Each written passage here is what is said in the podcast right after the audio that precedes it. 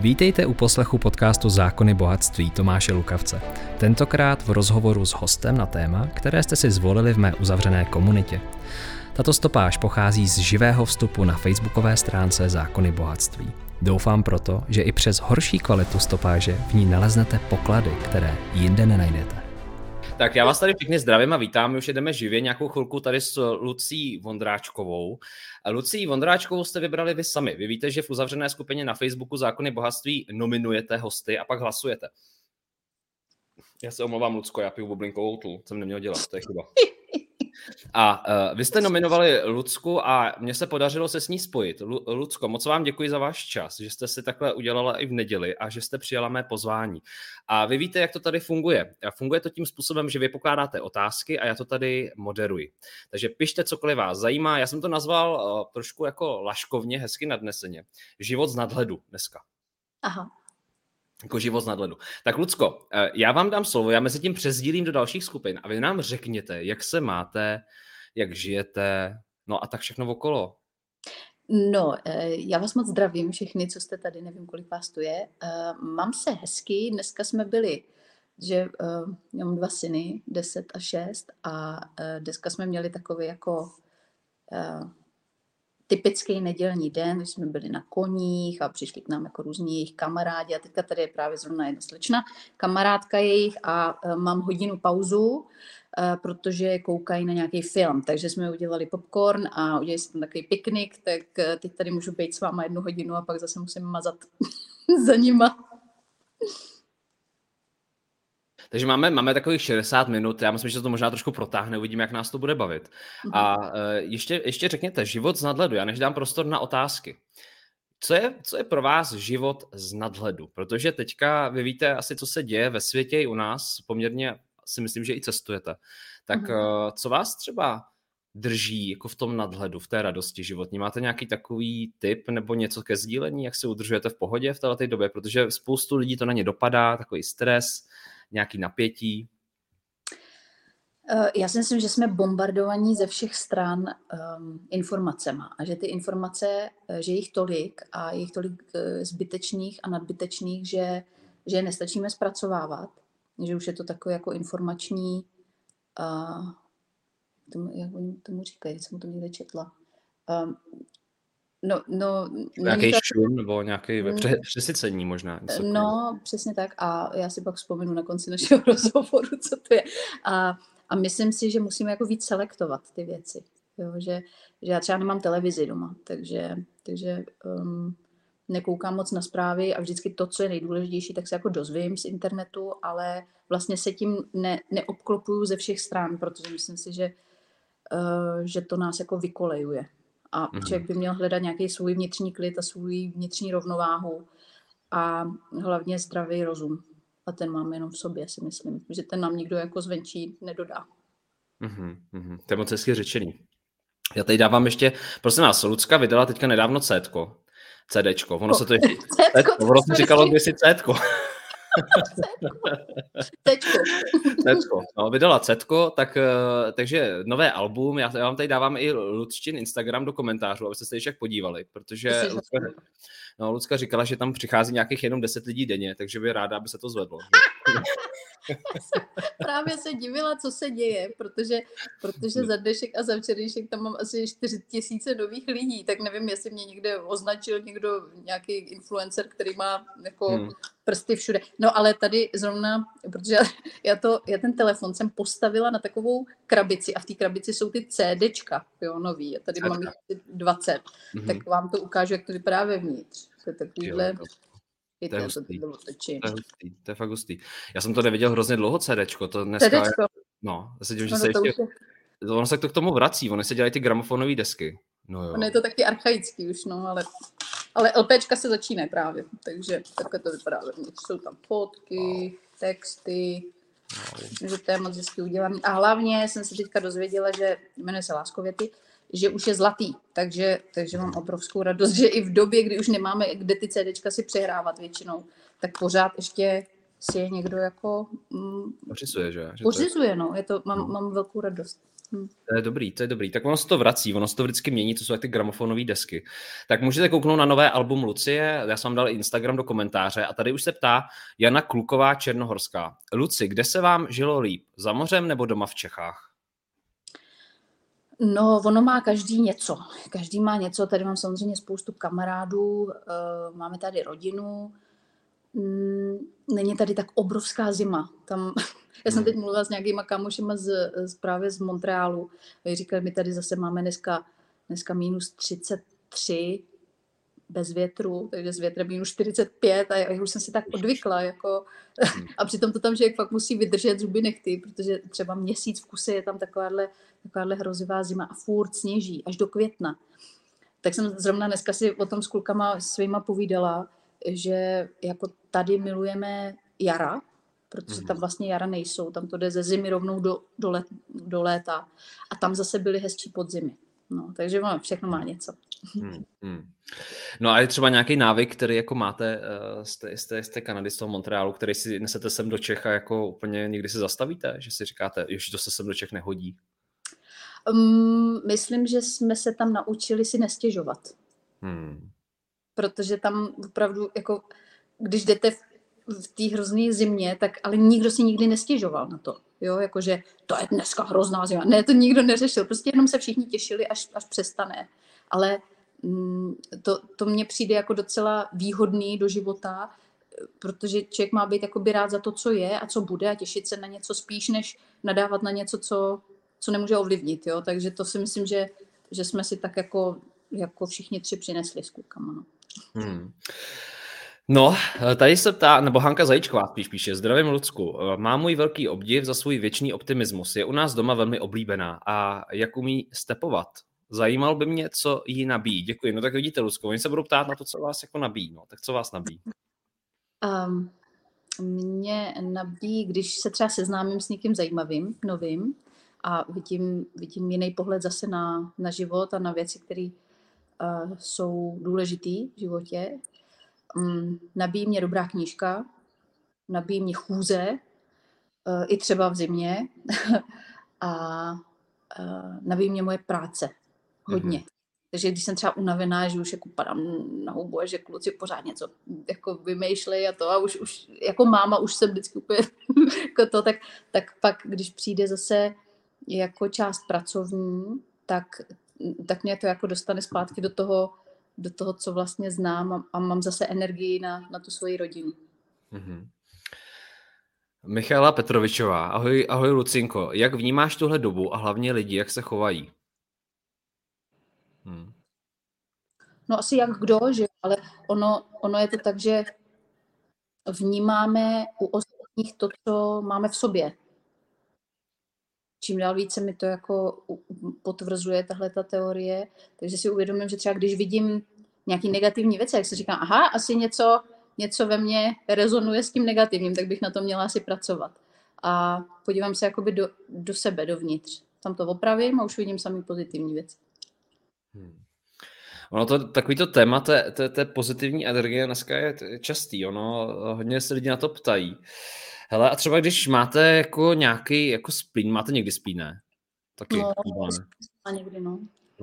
Tak třeba se vám to daří jako předsvaknout rychleji, jakože ono se říká, že v těch zemích, jako je Kanada, Amerika a tak dále, jako kdysi to byla ještě Austrálie, třeba možná i dneska stále, já nevím, tak že ty lidi se jako dokážou předsvaknout, že to tam jako se jako kultivuje. Moje maminka je teďka v Irsku.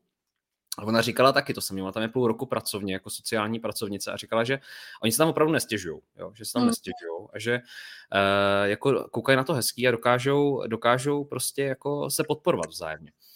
Je to třeba tak, že už dneska dokážete třeba předsvaknout rychleji ten splín, nebo že to jako detekujete, že si řeknete, tyjo, tak teďka jsem nějaká prostě smutná, tak to předsvaknu v té hlavě, že to uděláte nějak jinak.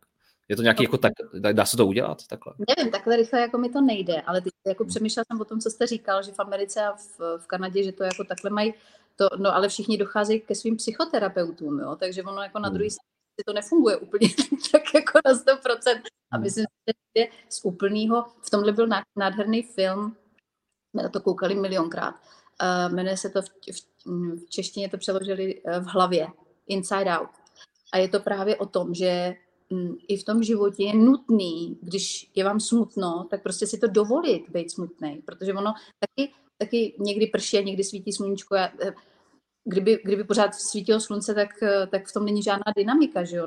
Ani si toho tolik nevážíme, takže já si myslím, že když je člověk smutnej, tak si má zapnout nějakou melancholickou písničku nebo hezký nějaký film, který ví, že mu dá lepší náladu.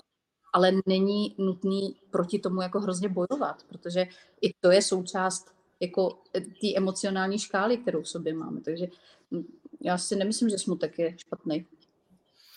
Teď Květa se ptá, zdravím Lucku, chci se zeptat, jestli bude pokračování komedie Babovřesky. Já myslím, že už určitě ne, protože trilogie a to je hotovo. Člověk nikdy neví, jo? Ono víte, jak to je s těma, jo? Že to je vždycky trilogie, pak je patologie, nebo jak tomu říkají, jo? Jak tomu říkají, pentalogie, jo? Jak takhle, no, ono to zní různě. No, tak jak už doví, že jo? Ale tak to asi vy neovlivníte, že jo? No, ale já si myslím, že už nikdo jako na Babovřesky 4 už není co dodat, že tam ty drbny všechno řekli a lásky už se tam dali dohromady. Takže, a my už jsme s Honzou Dolanským zlato našli a máme hezkou tam rodinu, takže už já myslím, že ten příběh je dořečen, že už bych radši točila jako jiný příběhy. Jaký příběhy třeba?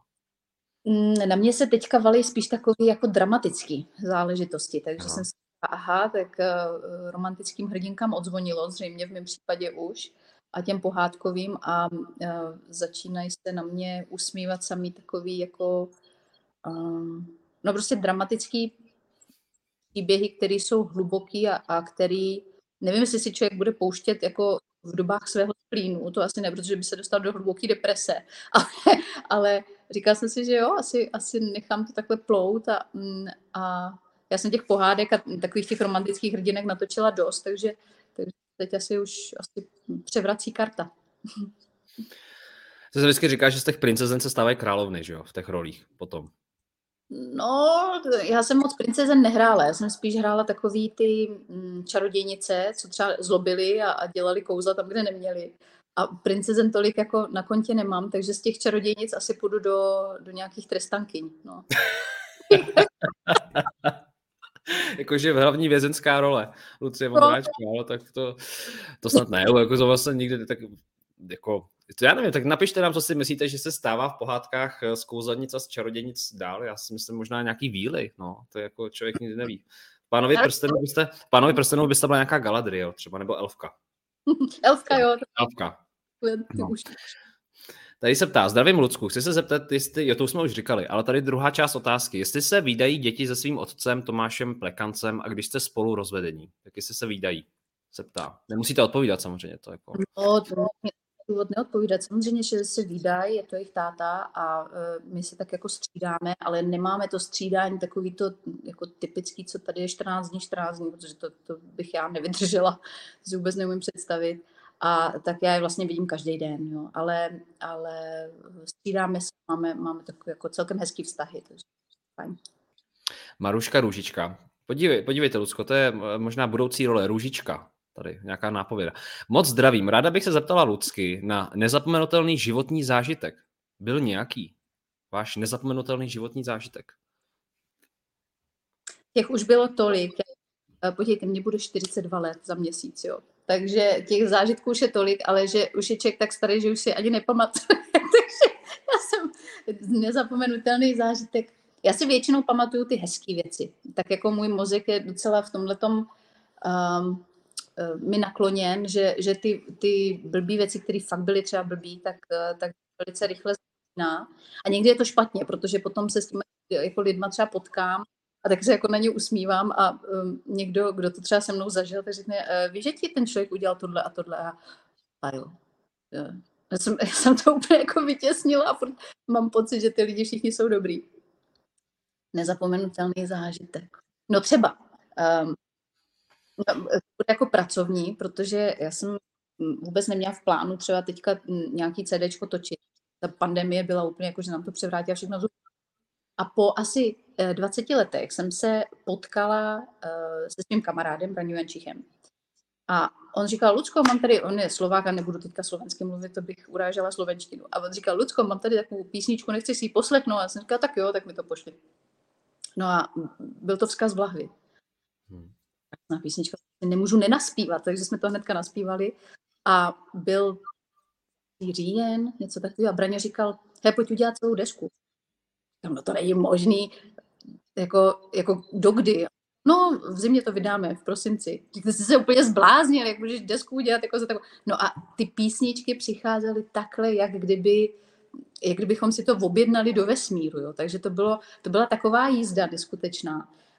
No a on to opravdu jako dal dohromady všechno. Já jsem tam jezdila na té Bratislavy, zpívala jsem pořád a ta deska prostě vyšla 13.12. Takže to byl pro mě jako veliký profesionální zážitek. A že to tak jako hezky plynulo. Mně připadá jako, že to tak hezky plynulo.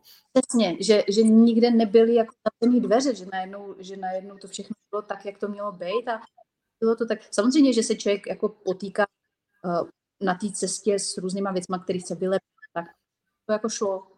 A já na tohle hrozně věřím, že ty projekty, které jsou jakoby posvěcený něčím zhora, tak plujou po proudu a ne proti proudu. Mm-hmm.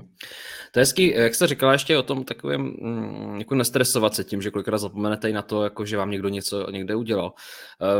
V Čechách se uchytil takový trend, říká se mu uprdelismus, tak já nevím, jestli to třeba není i trochu jako něco spojeného s tím, jestli neslyšela jste o tom? O knížku, no.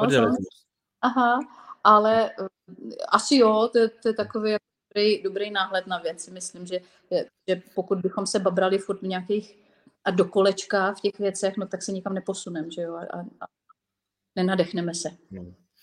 Tady líbí se mi na Lucce, že nepodlehla trendu umělé krásy. Moc jí to sluší. Zdravím z Ostravy. Děkuju. Umělá krása, no. Lucko, třeba někdy, jako baví vás to někdy? Já víte co, já někdy sleduju moje kamarádky, herečky nebo zpěvačky, jako několikrát musí, já nevím, jestli musí, ale třeba před nějakým setkáním s lidmi opravdu dlouho se upravují, dlouho to řeší ze všech úhlů pohledu. Máte to taky takhle někdy, jako, nebo to vlastně máte fakt na punk, jako, že už si říkáte, mně to je jedno, jako, už mě lidi znají. A... Tak úplně jedno mi to samozřejmě není, protože nechci, abyste si říkali, že tady sedí nějaká čarodějnice a co se na ní máme co koukat, že jo? Ale je fakt, že když má člověk děti, takže se třeba jako dlouho v zrcadle nevidí, jo, a pak najednou jde někde a vidí se v nějakém odraze a jako lekne se. A na druhou stranu zase mám spoustu kamarádek, který jedou botoxy a který jako a začali s ním docela brzo. A já bych na to za první teda nechtěla, za druhý odvahu, mně to přijde divný. No a za třetí já mám docela jako ráda vrátky. Takže neměla jsem nikdy v životě takový to, ježišmarja, tady mám vrásku, a co s tím budu dělat, já se s toho zbavím. Mně to nevadí a pokud to někomu vadí, jako, no tak to je jako jeho problém. Já se jako hodně směju a tak mám těch vrásek hodně. Já jsem taková jakože šarpeoidní, jo, ale nevím, no, přijde mi, že dokud se na to dá koukat, no, tak to a pak když se už nebude dát koukat, tak už vymizím. Všechno vymažu na Instagramu, už nebudu. Možná jsem na sebe jenom moc přísná. No to jsou takový ty jízvy krásy, že jo, se říká vrásky u žen, že to jsou jízvy krásy. No, říká se jízvy krásy, to říkala moje teta, vždycky říkala, mám 4 jízvy krásy, podívejte. Já bych řekla, jsou, bych neřekla jízvy, protože to má... Taky hrozně, jako jo, ale jako nějaký... Ale... Jak by se to nazvala? Já bych řekla, že to jsou důkazy života. Důkazy života, letopočty. Jako letokruhy. Když prožije, tak se mu tam jako vtiskne do té tváře. Tak já kdybych jakoby to popírala, no tak popírám celou svou historii. Že? Renata tady, vypíšu vám tady, Lucko, ve velkým, že Vzkaz v láhvi je nádherná skladba. Moc se povedla. Děkuji. Řekněte nějaký příběh té skladby, jak to vzniklo, jak to přišlo ty slova, to okolo, nebo jak to přišlo k vám? Má to nějaký příběh? Protože Vzkaz v láhvi je takový krásný, už jako ty 2 slova jsou. Je to krásný obraz, je v tom příběh, už jako v tom názvu. Ten text napsal Marian Brezany a já jsem ho dost s ním ještě potom přepisovala, takže jsem tam jako spoluautor. Protože ono, když dostanete vzkaz, když dostanete třeba text od muže, tak on ten váš pohled na lásku je malinko jiný než ten náš, jo? Takže spousta věcí se tam musí jako přemodifikovat do toho ženského světa a já si myslím, že mám hodně ženských posluchaček a že si tak jako rozumíme, no to znamená, když já jim zpívám, oni ty příběhy prožívají, takže na tom hodně lpím, aby to bylo z toho ženského hlediska, abych to měla jako, abych měla co k tomu dodat, jo, jako žena. No a takže vznikla písnička a pak jsme šli do klipu. A původně jsem myslela, že pojedeme na Island. Já velmi ráda cestuju, no tak na Island, tam jsem se nikdy ještě nepodívala, tak to byl můj sen. A tam byl covid. Takže jsme se nikam nedostali do žádný Island a jeli jsme tady do jednoho studia. A točili jsme vlastně ve 3Dčkovém studiu na green screenu. A já byla tak šťastná, že to mohla vyzkoušet, že jako jsem se s touhletou technikou setkala jako herečka, jako zpěvačka. Protože to je takový kouzlo. Jako vy jste jenom v zeleném studiu a najednou potom jdete do střižně a je to celý krásná věc. Jo. A když se ta technika spojí s tou písničkou, tak myslím si, že vzniklo něco neobyčejného. A není to jako jenom moje zásluha, je to zásluha právě všech těch, co byli na place a co to vymýšleli a co do toho dali svou energii. A určitě se na tom mrkněte, na ten klip, protože je jakoby zajímavý i z toho filmařského hlediska, že je to úplně něco jiného. Vzkaz v láhvi na YouTube najdete. Jinak já právě jsem si vždycky říkal, že když jsem viděl ty lidi, jak natáčeli jako na tom green screenu, jak tam třeba drželi v těch válečných filmech ten meč a takhle tam řvali a tam prostě za nimi jenom zelený plátno, před nima kamera, zeď, stoleček, tam prostě pili kafe, koukali na ně. Nepřipadal jste si někdy jak blázen trochu v tom studiu, jako že za sebou ten green screen, všechny ty věci okolo a že to člověk musí představovat, že? Jako, nebo jak to? Z tohohle důvodu ne, protože já mám green screen za sebou. Někdyž bylo asi 12, tak jsem točila večerník, který se jmenoval Království květin. A to byl celý na green screen. V době to bylo ještě na blue screenu. Jsme dělali, bylo to předtím na modrý, nevím, proč to změnili na zelenou. A tak jsem na to jako byla zvyklá, protože tam bylo všechno, jako že jsem si to musela jenom představovat, všechny ty postavičky tam a to mě šíleně bavilo. Ale připadala jsem si jednou jako blázen tady při tom natáčení, protože oni mě posadili do vody a tam jsou takový jakože hezký, sexy záběry, jak jsem ve vodě a cákám tou vodu a mám takový super účet. A no jo, jenže ta voda měla asi 3 stupně. Oni mě tam posadili. Já tam seděla, měla jsem úplně modrý rty. A jsem se klepala jak ratlík. No a kluci nějak na mě zapomněli, pan kameraman s panem režisérem a šli na pauzu. A já, protože jsem taková... A jsem zvyklá z těch filmů jako poslouchat sérii. Nejsem nějaká primadona, která se jako říká, jela a co bych chtěla jíst. Já prostě poslouchám na tom place, takže nikdo mi neřekl, že mám já někam jít, tak jsem tam prostě seděla. Pak jsem tam byla nemocná asi 14 dní, ale jako říká se si, ty jsi taková blbá, jako, že to by... ještě, že to byla pauza jenom, jo? Že se vrátili, že třeba vemte si, že by to skončilo, aby se tam byla do druhé. Pan režisér přišel, protočili jsme to, jako já už jsem byla úplně, já už jsem se nemohla ani nadechnout, jo, jak jsem byla zmrzlá. A on říkal, no tak teďka uděláme ještě ty taneční scény, no a potom bych potřebovala tě tam jako celou ponořit do té vody. A já jsem říkala, víš co, ne, už ne. Protože... To moc neposloucháte teda, To teďka jste vlastně ukázala, že to je naopak.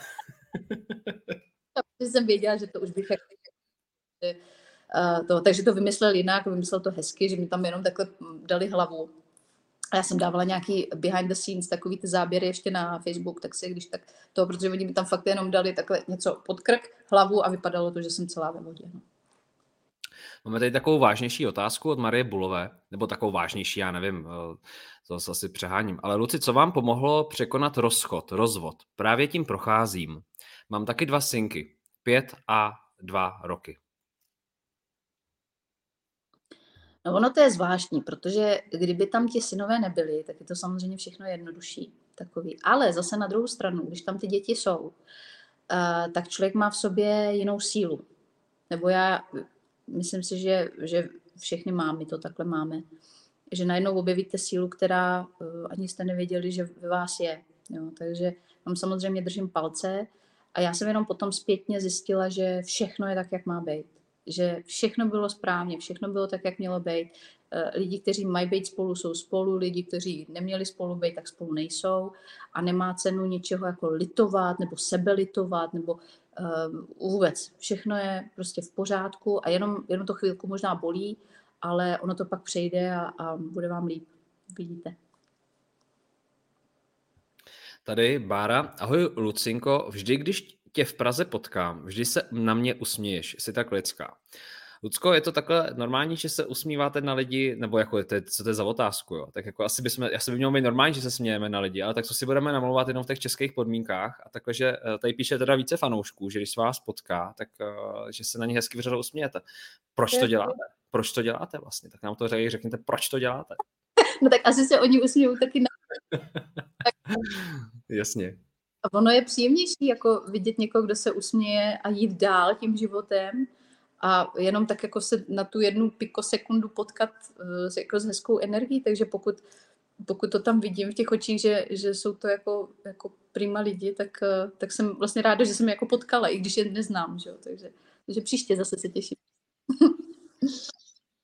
Ilona, Luci, jak zvládají synové školu tady u nás v Česku?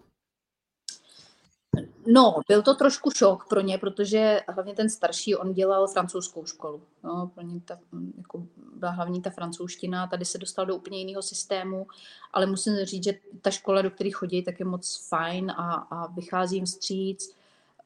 Není stresující, tak jak jsem byla třeba zvyklá já, jakože z toho našeho systému, že jsme, teď říkala klukům, že my jsme měli třeba 5 testů denně. Jo, jako, nemyslím covid testů, ale myslím testů, jako, že třeba z matiky, potom z chemie, potom z fyziky a tak. Oni na mě koukali úplně jak na blázna, že takhle mohl být někdo v takovémhle jako zápřahu a já jsem říkala, no ale to jsme zažili všichni tady a možná, že ještě to tak jako funguje. Jo. Takže za to jsem vděčná, no, že ta škola spíš v nich probouzí otázky. A vždycky jim říkám, nebojte se dělat chyby, protože já ze svého pohledu vlastně vidím, že vždycky, když jsem dělala ty chyby, tak z toho jsem se nejvíc naučila. A líbí se mi, že na té škole je za to netrestají, za ty chyby. Že prostě je povoleno dělat chyby a to si myslím, že jako cesta ke svobodě. Hezky řečeno. Tady matka se pozastavuje nad tím. Překvapivá návštěva tady na Zákonech bohatství, ale milá, zdravíme z Moravy. No Lucko, ono teďka, víte co, ono to je hrozně legrační, protože jak já beru lidi, kteří jsou zvolení lidmi, jak je nominují v té uzavřené skupině na Facebooku, tak já v závěsu hnedka po vás dneska vysílám s 4 právníky na téma novelizace pandemického zákona. Takže vidíte, že ty témata jsou takový, jak tady na střelnici, jo? Že teďka se tady hezky popovídáme a neformálně a sdílíme ty životní příběhy a pak najednou bum, bum, bum. Tak je to normální, matko, to je život. Takhle to prostě v životě chodí. No, co k tomu dodat. Jinak ještě když se vás na to trošku zeptám, napojím se. Neštve vás to trochu někdy, jako ty opatření a to všecko, co se děje kolem, že to někdy jako nedává smysl, někdy vlastně tak vy máte ty 2 děti a teďka jste tady v Čechách. Nezobí vás to někdy osobně, že si říkáte pro Boha, to je zase nějaký výmysl, něco jako, nebo to naopak jako akceptujete, přijímáte, jaký k tomu máte třeba vy osobní vztah? Jak kdy? To je podle toho, že člověk nachází situaci zrovna.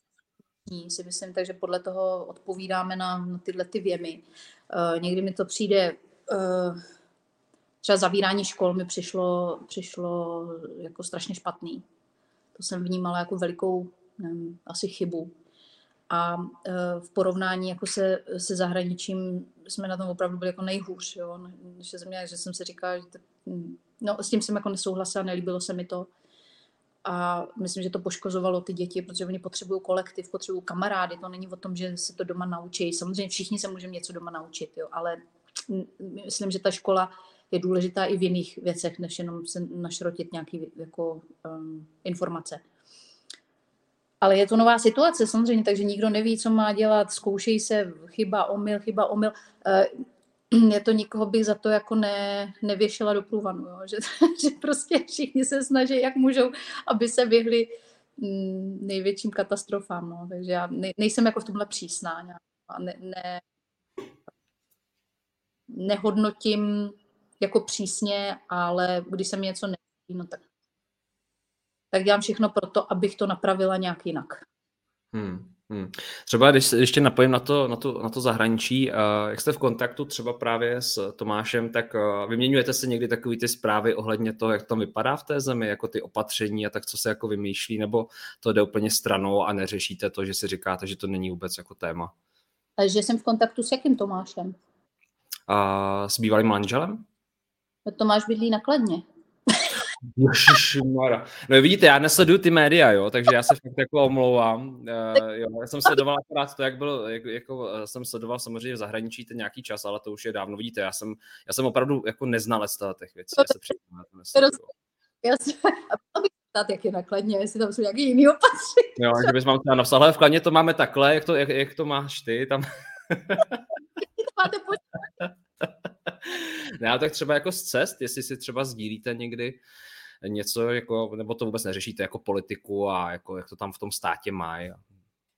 Ne, politika mě opravdu hodně nezajímá, ale jsem v kontaktu samozřejmě, protože my jsme v Kanadě žili 8 let, tak já jsem si tam vytvořila jako spoustu, který mi chybí a který jako vlastně teď ani nejde to jinak dělat. A jsem vlastně nesmírně vděčná za všechny ty Facebooky a FaceTimey a všechno, jak je možný s těma lidma být v kontaktu, protože se tam ani člověk nedostane, jo? Nesmí, nemůže. A tak se samozřejmě sdělujeme, jako už tady máme zase lockdown a teď se to tak jako přelejvá v těch různých zemích, že zrovna někde u nás je to třeba jako všechno docela v klidu a může se hodit do divadel a může se prostě chodit i na nákup a zrovna někde jinde to je jako zavřený. Takže je to ale já myslím, že naše země je jakoby zocelená komunismem, protože my jsme věděli, jaký to je něco nemít, jaký to je nikam nesmět, jaký to je nesmět říkat věci, jaký to je, jako takže vlastně se z toho tak jako všichni nehroutíme, se mi zdá. Myslím si, že tahle země je hodně silná. To máte pravdu. Já jsem se nedávno teďka potkal se svým kamarádem, se Zdeňkem Weberem, a on se účastní různých takových těch vysílání, kde jako pracují s tou mentalitou a s hlavou lidí. A tam jsou lidi z Austrálie, taky jako z Ruska, z různých částí Evropy a oni si sdílí ty věci a on prostě kolikrát sleduje, mě říkal zrovna v pátek, že sleduje ty lidi z toho světa, kde nemají tuhletu zkušenost s tím režimem nebo s nějakým jako něco nemůžeš nebo nesmíš a tak. A on přesně říká, že nejvíc v háji, že nejvíc v háji jsou ty lidi právě z toho západu, že oni jsou úplně na prášky, že to nechápou, jo. A že my tady Češi, trochu takový ty švejkové a tak si řekneme, no jo, tak to uděláme takhle, tak takhle to zkusíme a pak to zase vyzkoušíme. A tak to jako bylo moc hezký, jak o tom vyprávěl, jo, jak tam třeba právě jeden člověk byl z Ameriky, z nějakého státu a říkal, toho tam normálně úplně skřišovali online, jo, aby jako... No, tady takový vycepovaný si myslím, takže... No, ty opičky. Mně přijde, že když něco je úplně absurdní, takže si z toho jako český člověk umí udělat srandu a že to nás jako zachraňuje, no, v průběhu a vůbec jako v historickém průběhu. No. No, ten náš gen je takový zajímavý, no, možná se o tom ještě budeme povídat dál. A tady Marie Tokarova, jak se vám, Lucko, natáčely pohádky? Co pro vás bylo nepříjemné z toho natáčení? Tak jsem se tady vyprávěla to, že jste byla v té vodě ledové, teda nějakou chvíli, to bylo něco jiného, že jo? Nebo možná to bylo vlastně natáčení něčeho jiného. A nějaká pohádka, na kterou ráda vzpomínáte, co jste natáčela? Je tam nějaká taková, kde máte krásné vzpomínky? Já zbožňuju natáčení pohádek a vždycky jsem je milovala a proto jsem jich asi natočila tolik, že jsem k ním jako tíhla a věděla jsem, že se tam jako ta energie moje docela hodí. Když teda hraju nějakou tu zlobivou neposluchu. A bavilo mě, že je tam všechno možný, že tam prostě umím čarovat, že tam umím kouzlit, že tam umím proměňovat lidi v osly, že si můžu povídat se zvířatama. Takže veškeré vlastně moje sny, které jsem měla v životě v tom, jako, a nebyly možný, tak najednou v té pohádce možný byly. Jo? A bavilo mě třeba teďka, bohužel zemřel pan Dušan Klein a my jsme... Já jsem s ním točila pohádku, to bylo tak krásně obsazen, pan Abraham, tam byl Hana Maciuchová, Josef Somr a hrál jsem tam takovouhle zase vílu nějakou, co si postaví hlavu a vždycky jako pokazí ty kouzla, takže já jsem tam třeba udělala nějaký kouzlo a teď jsem měla zmizet, ale zmizela mi jenom půlka. A to mě jako od malička nesmírně bavilo. A byla jsem vděčná za každou pohádku, kterou jsem měla možnost točit. Kdybyste mohla do dnešního světa přenést jednu věc z pohádek, která by to byla? Samozřejmě teleportace. Já jsem čekal nějaký exkluzivní kouzlo, třeba něco jako nějaký Armageddon, jo? Nebo že řeknete něco jako, že to vždycky dobře skončí a že tam bude ta láska na konci. A proč zrovna teleportace? No, protože já bych v té době potřebovala být jako často na dvou místech najednou, protože jeden kroužek, druhý, takže já potřebuju jako být na dvou místech a přestože logistika jako je, myslím, že moje docela silná stránka, že to jako zvládám, přestože jako chodím pěšky všude a tak jako dá se to všechno. Tak jako na těch dvou místech zatím být neumím. Takže ten teleporting by byl docela dobrý, že bych to jako neměla bych tolik trablů s tím jako a vymýšlení. Ale víte co, to je zajímavé. Já třeba se velmi často potkávám s maminkama a oni třeba v té době, když mají mateřskou nebo i potom ty děti jsou s nima víc častěji, tak oni mají pocit, že jako trochu ztrácejí nějakou určitou hodnotu. Jo? Tím, že jsou třeba starají se o ty děti, jsou s nima doma, rozhodli se tak a pak mají takový, jako kolikrát mě připadá komplex, jakože ztratili nějaký manažerský dovednosti. Jo, a já vždycky koukám a vlastně moje známá vlastně dvě děti a ona si mi stěžovala, že to nedává, že prostě přišla o všechno sebevědomí a u toho vařila, telefonovala, mluvila se mnou, u toho organizovala manžela, ještě prostě dětem říkala, co mají dělat, co nemají dělat. A já jsem se na ní koukal, ona mi snad stěžovala, že to manažersky nezvládá, jo? Že prostě nemůže být manažerkou už nikdy v životě. Promiňte, já musím jenom otevřít. No, jasně, otevřte.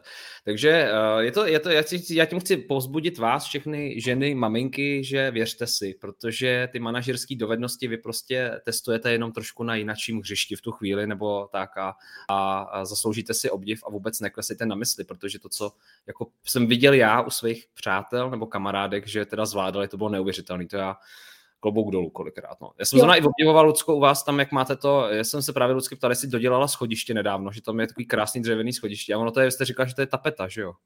To je 3D tapeta. Ukažte, to je úplně neuvěřitelně krásný, já jsem to tam obdivoval.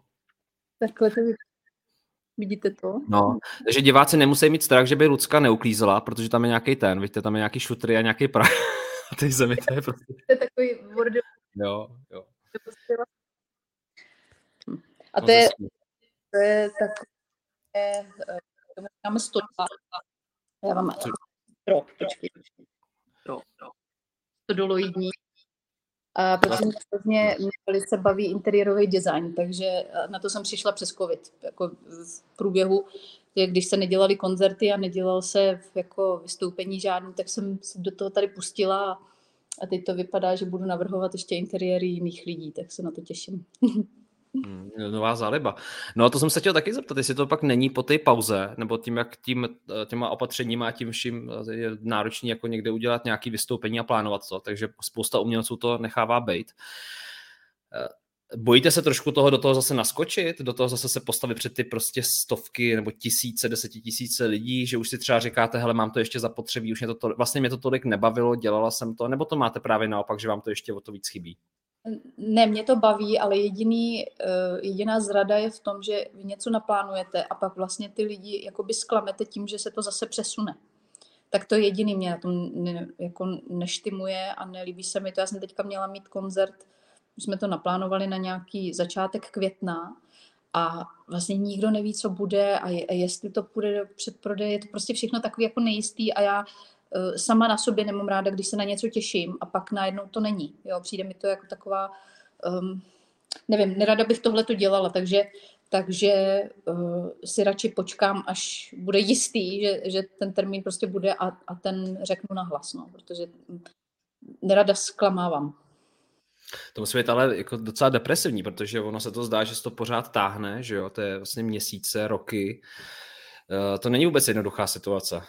Není, ale zase, jako v mém případě je to docela, mě vždycky říkali od začátku, nemůžeš sedět na dvou židlích, nedělej herectví a zpěv dohromady a zaměř se jenom na jednu věc. No ještě, že jsem je neposlouchala ty lidi, protože právě když třeba ty koncerty nejsou, tak já vlastně nejsem tak smutná, jako vidím své kolegy, že jsou smutní, že čekají, když se to jako všechno, protože mám dubbing, můžu jít na dubbing, můžu točit film, můžu točit videoklip, můžu, jako mám dalších spoustu věcí, které mi to vlastně jako vynáší.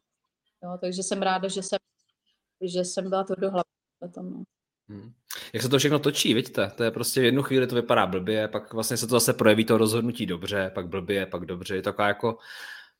A člověk musí poslouchat jenom sám sebe, protože těch jakoby radilků kolem je vždycky hrozně moc. A my to třeba myslí dobře s váma, jo, ale musíte poslouchat svoje instinkty a třeba se splít, ale pak jít dál s tím, už s tím vědomím, co jste udělali špatně a že to příště jako neuděláte, jo, ale poslouchat ten vnitřní hlas, který, on je strašně slabý proti všem těm, co hulákají venku, tak on se tak jako krčí v koutě, ale je nutný ho poslouchat. Tady dobrý soused se ptá, máme dobrého souseda. To je dobrý. Těch si přejem více. Ahoj, dneska to je zajímavá změna. Chci se Lucky zeptat, jak to máte, jak to má v životě, jestli čas a život plánuje, nebo to má více free a jestli by chtěla něco změnit. Když jsem plánovala, jsem byla takový plánovací typ, no a potom, když jako mi život ukázal, že věci asi nebudou tak, jak jsem doufala, jak jsem si tak jako barvila a úplně udělal mi čáru přes rozpočet, tak jsem se naučila tak jako být vděčná za každý den, ale ne v tom, že jako jsem ráda, že vyšlo slunce a že jsem se ráno probudila, ale spíš za ty momenty, který člověk jako zažívá a už není potřeba plánovat tak moc dopředu a není potřeba mít všechno nalajnovaný a tak. Už mě to jako nebaví, mě baví spíš být jako nechávat se překvapovat tím životem. To mě přijde výhodnější a takový jako, aby člověk nebyl zklamaný. Myslíte si, že to je způsobené nějakým jako věkem, že když jsme jako mladší, tak že třeba jako se snažíme všechno naplánovat a pak zjistíme, že ten Bůh se nám vysměje, anebo že to je spíše naopak, že jako to necháváme víc v tom mladším věku na free a pak začneme najednou jako zmatkovat. Jak to vnímáte? Že to je jako u každého individuálně, nebo sledujete, že to jako nějak jako má nějaký trend, ten rostoucí věk? Slyšíte mě teď? Jo, já jsem na chvilku, mě někdo volal. Myslím si, že když jsme mladší, tak ještě nevíme pořádně, co chceme. A když zestárneme malinko, tak už si vybíráme věci. A už si vybíráme lidi, se kterými chceme trávit čas už víc. Vybíráme si projekty, na kterých chceme pracovat. Nebo aspoň to tak u sebe vidím, že se to všechno tak jako uklidní a člověk dává energii jenom tam, kde ví, že mu bude dobře. Monika Řehořková. Já vás teďka neslyším, protože vás neslyším. Teďka slyšíte? Halo, něco zmáčknout jiný. A vy mě slyšíte dobře? Já vás slyším. Jo, a já neslyším nic. A odezírat neumím. Tak já vás zavolám. Odezírat neumím, tak nevím, co mám. Já zkusím tyhle. Nevím, jak tomu... Já vám asi volám.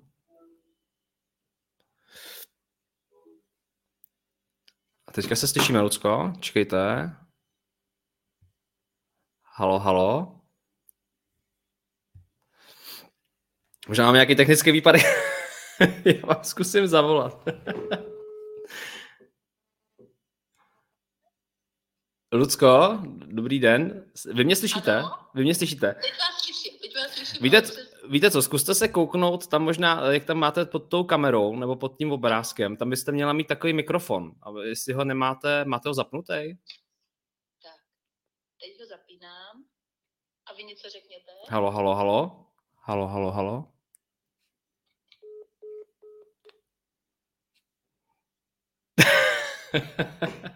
Vy mě slyšíte? Výborně, tak já vás... There isn't connected. Jo, mě to tady ukazuje. Jo, už. Zkuste? Zkuste něco říct. Já už vás slyším, výborně, takže jo. Slyšíte vy mě, nebo neslyšíte? Já vás slyším, ale mluvíte jako slušný to mě. Jo, to nikdy dělám, ne? To byl asi nějaký efekt, postefekt připojovací. Tak dobrý, tak jsme zpátky, no vám se to asi nějakým způsobem na chviličku, proto se může stát, ale už mě slyšíte dobře. No, slyším vás tak jako zajímavě. Dobře, tak já tady budu hlavně číst otázky. Krásné vysílání. Lucko, co ráda čtete? Máte nějaký tip na dobrou knihu? Čtu ráda věci od Sofie Kincelly, což jsou takový jako zajímavý, jenom limonádoidní. To ale čtu ji ve francouzštině a v angličtině, abych se jako procvičovala ten jazyk. Tak to mám ráda, ale jinak zásadní kniha mého života se jmenuje Sofín svět. Sofín svět od Josteina Gaardera a ten mi změnil život, protože jsem četla milionkrát a díky tomu jsem zjistila, že chci jít na filozofickou fakultu. Že jako ve mně zažalo oheň pro filozofii a pro vůbec jako pro vědění jako takový. Tady je otázka od Leni, jestli přidáte nějaké tipy. Zeptejte se prosím Lucinky, jak to dělá, že vypadá pořád tak krásně. Já děkuju, no. Jako, děkuju. Myslím, že to je možná tím, že jsem taková, že jsem vedla takový jako nudný život, jo? Že jsem nikdy nepila, že jsem nekouřila, chodím prostě pěšky, jezdila jsem na koloběžce, takže jsem se jako nesnažila se zhuntovat hnedka od začátku, když se ostatní vedle huntovali. No. A děkuju. Tak já tady čtu velké množství komentářů, že rádi samozřejmě poslouchají vaše písničky, i teďka nové písničky, i videoklipy na YouTube. A to tady tak jako procházím. Však pište svoje otázky, pokud máte další otázky na Lucii Vondráčkovou, která je hostem dnešního rozhovoru tady na Zákonech bohatství, tak já to tady dám do vysílání. Jinak tady ještě byla otázka, tady teda válí i váš interiér, Ludko, takže abyste věděla, že asi teda, no vy jste říkala, že se do toho pouštíte, že jo, do toho interiéru taky, že to budete dělat pro design, jste říkala, myslím, víte. Interiérový design. To já bych teda nezvládl, to vás obdivuju. Co vás na tom baví nejvíc? Mě baví přijít do prostoru, který je úplně jako bez ničeho a představovat si tam ty možnosti, které třeba právě jako nikdo jiný nevidí. Že když jsem byla tady v tom, tak tady vlastně, já vám to ještě ukážu takhle, že já hrozně ráda spojuju dřevo a kov. Jsem tady vymyslela takovéhle schodiště, tyhle ty sloupy cihlový. Ne, to prostě mě baví jako si vizualizovat ty věci, ještě když tam není vůbec nic. Je to trošku jako práce třeba na videoklipu. Nebo tak taky máte písničku a nemáte žádný obraz a najednou se vám to začne zjevovat jako před očima. Takže myslím, že to nějak souvisí asi společně. Tady je speciální přání od Miroslava. Ahoj, zdraví, mám jedno přání. To jsou přesně takový ty věci, které nevím, jestli zpěváci a herci, herečky chtějí hnedka na první dobu. Mohla bys mi zpívat písničku? Úplně děkuji. Takže Lucko, troufnete si tady zaspívat nějakou písničku? Jestli bych mohla, prosím, co? Zaspívat nějakou písničku. Tady Miroslav se ptá, jestli byste byla tak hodná, zaspívala nějakou písničku. Napsal jakou teda. Jako, pozor, přátelé, tohle to není žádný jukebox, jo? Že tady prostě jako dáte něco, co chcete zaspívat. Ale Lucko, máte teďka náladu si nějakou zaspívat? Já se k vám hodně přidám. Když jste tady mluvili třeba o tom vzkazu v láhvi, tak můžeme třeba refrén dát. Čeho? Jo, ten vzkaz láhvi, tak jo. Přijde, tak já si dám text, vydržte. Vláhvy, tak. Vláhvy. Karaoke. A já se to ještě... Já teda... Tu melodii, to mi musíte mě pomoct. Pojďte. Ani smutný láskověty, už nic není, jako předtím bývalo. Naléhavé rukopisy, dám do láhve jako kdysi. Myšlenkama poplují dále. Snad jednou budeš můj sklávi. Počkejte. Srdce potopím, tam pak je. Srdce potopí, ano, to zrovna tam napsal. No úžasný. Srdce pluje za ním, vlny a dnes jsou, o čem se mi zdá. No. Výborně. Já jsem to nechtěl kazit, takže děkujeme moc, to bylo krásné. To byl speciál pro tady fanoušky Zákonů bohatství, jste měli v přímém přenosu Vzkaz v láhvi od Lucie Vondráčkové. Moc děkujeme, Lucko. Tak splnila jste přání teďka nejenom jednomu fanouškovi tady, jo, Miroslavovi, a takže to moc děkuji, tady lidi píšou ve velkém, že krásný, teda já nebudu číst komentáře ohledně mě, radši. A tady ještě byla taková zajímavá otázka, jak jste vzpomenula na ten komunismus, Lucko. Jak jste vzpomenula na ten komunismus. A já jsem to tady ztratil, protože tady se teďka nahrnulo velké množství otázek. Nicméně oni se vás ptají, jak na vás působí ten pandemický... už to vidím, jsem to našel. Michála Muchová, zdravím Lucko, zmínila jste komunismus. Víte o hrozbě nového pandemického zákona, který chce naše vláda prosadit? Co by mohlo opět nastat? Tak ona teda, Lucka, říká, že to politiku moc nesleduje, ale nevím teda, jestli, Lucko, tohleto jste zaznamenal jako pandemický zákon.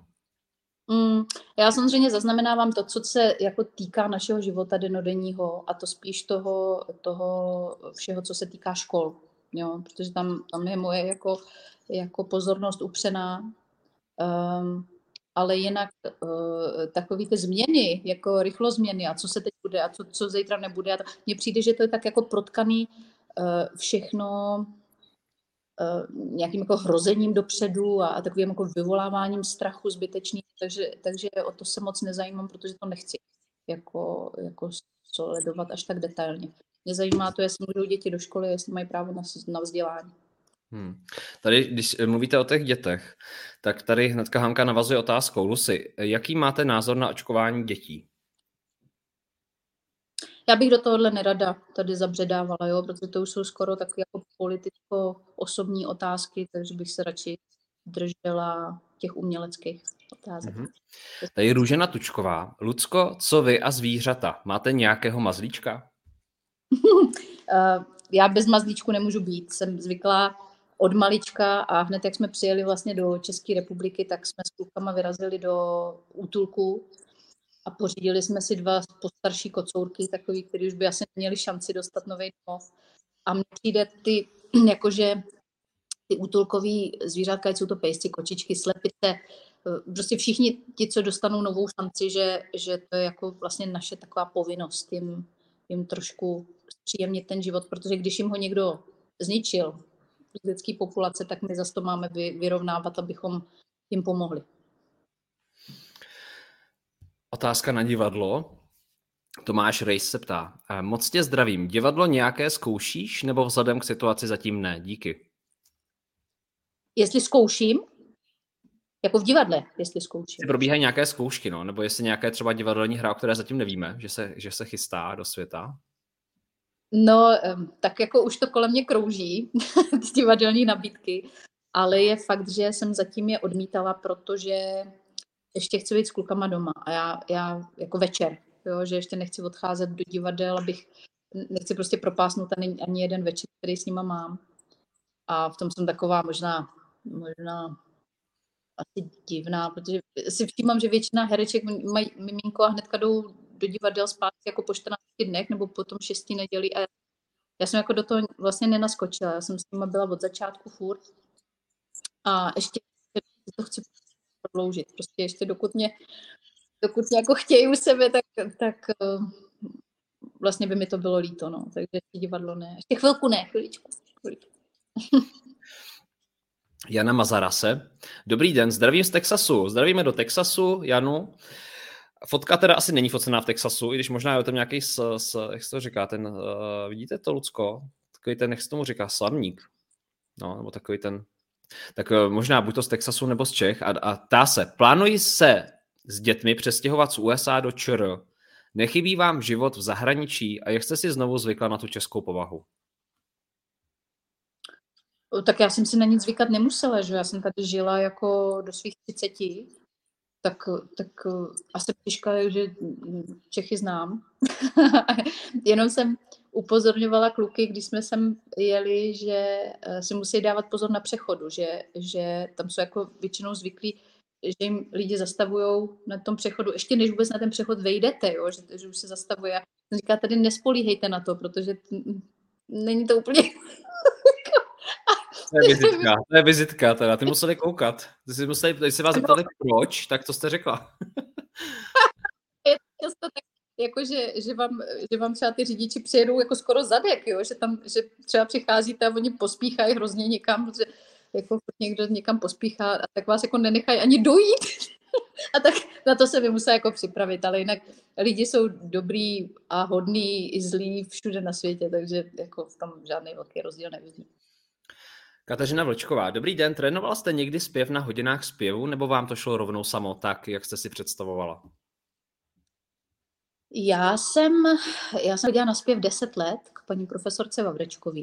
Hodně jsem to, protože samozřejmě znala jsem svý limity vždycky.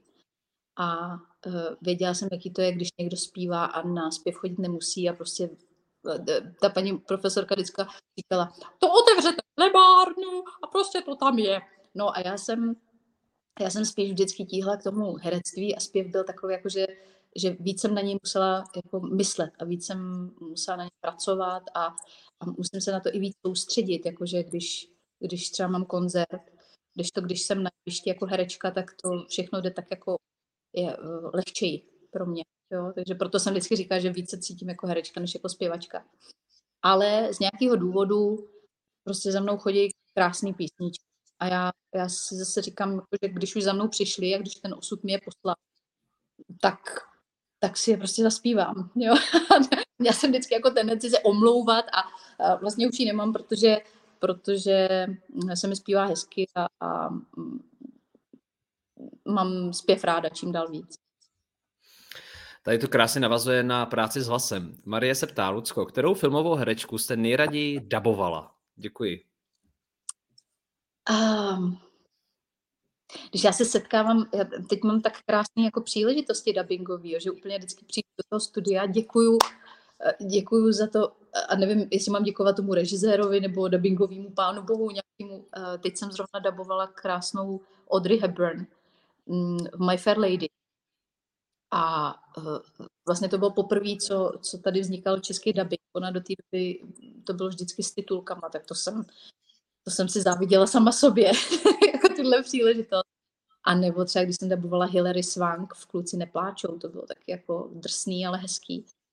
Ale musím říct, že i takový ty herečky, co třeba nejsou známí vůbec a jsou třeba v pěkném filmu, tak nějakou, vlastně je jedno, jestli to je nějaká velká celebrita, nebo jestli to je, spíš jde o ten příběh. A teď jsem měla možnost dělat jednu věc, takový policistce, a to bylo jako neskutečný, výborný nápad a tu herečku nikdo neznal, ale dabovala jsem ji úplně krásně. Stává se vám potom, že jako když dabujete tu postavu, takže pak máte takový jako některý třeba nový, používáte nový věty nebo cítíte novou energii v sobě, třeba větší rebelku, nebo naopak, že když dabujete nějakou postavu, která je třeba víc taková utápá, že jako pak třeba ten den, dva přemýšlíte jako tak trošku introvertní. To ani ne, z dabingu se to jako neprojevuje, ale pamatuju si, že když jsem měla dlouhý vlasy do pasu celý život a pak jsem vyšla z dřeznictví a měla jsem takového ježoura. Jo, nějakým nedopatřením se jim to tam stalo. A tehdy vznikal Vítr a všechny tyhle ty písničky. To vzniklo potom. A já pamatuju, že jsem šla do toho kadeřnictví, jakože ta princeznička, že jo, tak jako člověk se tak jako i chová, jakože je takový distingovaný a tak, no a pak jsem vylezla do toho kadeřnictví, měla jsem ten punk na hlavě a žvíkala jsem žvíkačku a první, co jsem udělala, bylo jakože normálně by ta princeznička jako vyndala tu žvíkačku a tak ji tam dala, já jsem dělala vyplývala. Pak žívala dalších 5 let, jakože jsem opravdu byla jako že jsem bořila pravidla sama v sobě, no. Takže písnička Vítr vznikla v době, kdy jste měla krátký vlasy, když jste prostě šla na tu ofinu. Ten účes, kdy to vzniklo? To třeba souviselo, jako, nebo předchází tomu vždycky o vás, když píšete ty písničky, tomu, že jste v tom rozpoložení. a pak začnete tvořit ten styl, anebo je to naopak, že vytvoříte ten styl a pak jako do toho se víc a víc zažíváte, jako do toho stylizujete, že to tak jako přirozeně plyne. To je asi různý, to je různý. Já jenom vím, že když jsem jako ty vlasy ostříhala, tak najednou to byla úplně nová energie. Jo? Že najednou to bylo, jak když prostě se rozprskne papiňák, jo? Že všechno to, co bylo jako ve mně, tak najednou to, a tam vzniklo CDčko Bumerang a to bylo plný, já vím, že jsem věděla, že si pamatuju, že jsem říkala, hele, já už nechci žádný písničky jako mezi, já prostě chci buď to strach a takový ty pomalý, nádherný ploužáky, anebo pojďme do tanečních věcí, jo, ale nic mezi, žádný jako mezi přistání, takže najednou jsem byla plná takových jako emocí, které byly hraniční. A to myslím, že pro tu muziku bylo dobrý. Mm-hmm. Dostala jste někdy nabídku do Stardance? Přijala byste ji? Nejen, že zpíváte, ale krásně tančíte. No, jednou mě tam pozvali a to jsem musela odmítnout, protože jsem zrovna zkoušela Kvasku v divadle s Miriam Landovou a s Danem. A pak už se nikdy nevozvali. Byli asi naštvaný, že jsem to odmítla. A já jako... Ty tanečníky, ty velmi obdivuju, protože to je šílená dřina a práce. Nevím, jestli bych to se svýma nohama zvládla, protože mám po operaci docela jako takový, co mi malinko zlikvidovala, ale mohla by to být dobrá challenge, no nevím. Kdyby to přišlo, tak asi se do toho pustím, ale zatím o tom nepřemýšlím. Jenom chci říct, že vybírám otázky od vás tady pro Lucii Vondráčkovou, která je hostem dnešního neformálního vysílání. Samozřejmě Lucka nemusí odpovídat na některé otázky, já to tady tak prosejvám, aby se dostalo ke každému z vás. Tadyhle ještě se ptám, Majko, zdravím, jaký máte vztah s paní Helenkou Vondráčkou? Děkuji. Jaký máme vztah?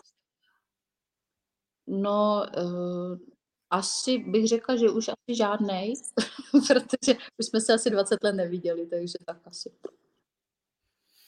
Tak a tohoto si myslím, že je takový hezký závěr tohoto rozhovoru, Lucko. Protože vy jste avizovala, že máte 60 minut a máte tam prostor na děti, tak já vám nechci brát na ten čas, protože je velmi vzácný a krásný.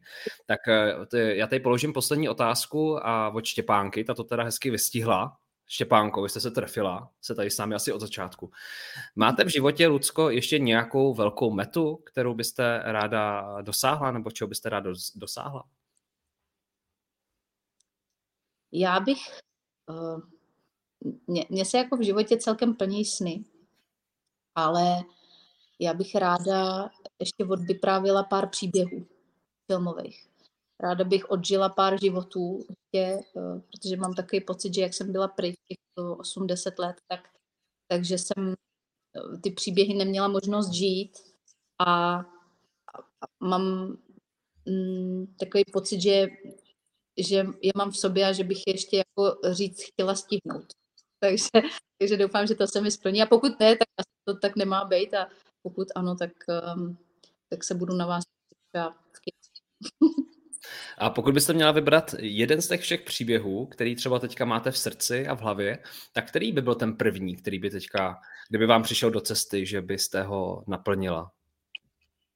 My jsme teďka točili krásný pilotní díl s Terezou Hirsch, což je režisérka, se kterou mě nějak pojí pořád osud dohromady. Už jsme natočili jako docela dost hezkých věcí spolu a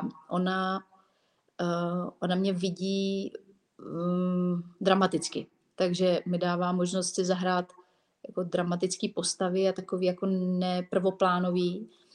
A mě to nesmírně baví, protože je to jako těžší samozřejmě, než to, co člověk už zná, to, kde si plave jako ryba ve vodě, takže pořád musím objevovat nějaký jako jiný proudy, ale je to prostě zajímavý a zábavný, takže na to se teďka těším, jak to všechno dopadne.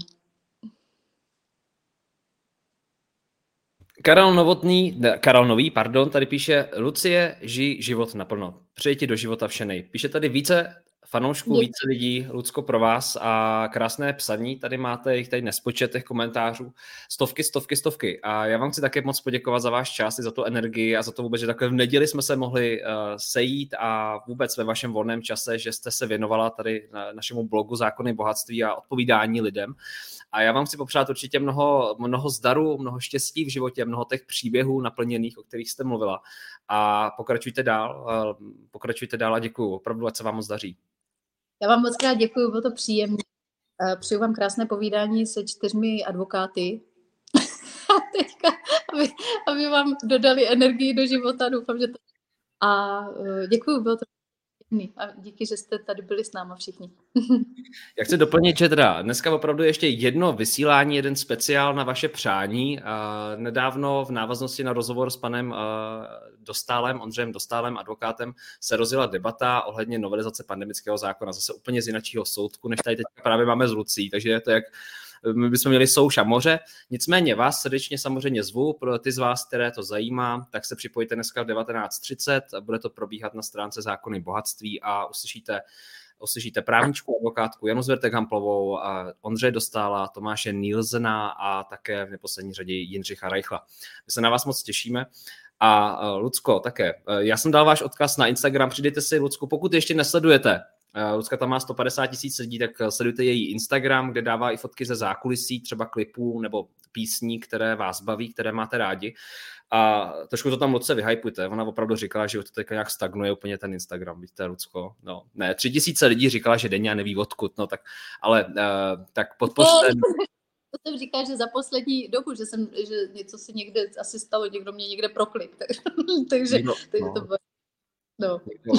Třeba hezky, doufáme, že hezky, když jako lidi chodí a neodchází, tak vás mluví lidi hezky, což je taková dobrá vizitka.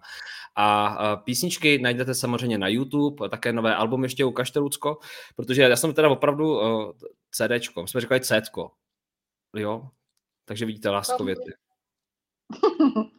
Jsou tam písničky s reggaem a jsou tam prostě všechny ty z poslední doby a většinou jsou vždycky v trendech, takže mám takový jako pocit z toho, že si je lidi sdílejí a že je celkem rádi poslouchají doma, tak mám velkou radost.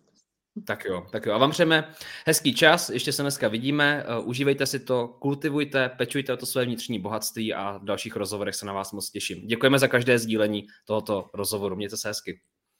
Mějte se hezky, ahoj. Děkuji vám za poslech. Pevně věřím, že vás podcast inspiroval. Budu zároveň vděčný za každou zpětnou vazbu a samozřejmě případné sdílení podcastu dál. Jo, a nezapomeňte si vyzvednout svůj dárek na www.zákonybohatství.cz. Je tam pro vás kniha v akci.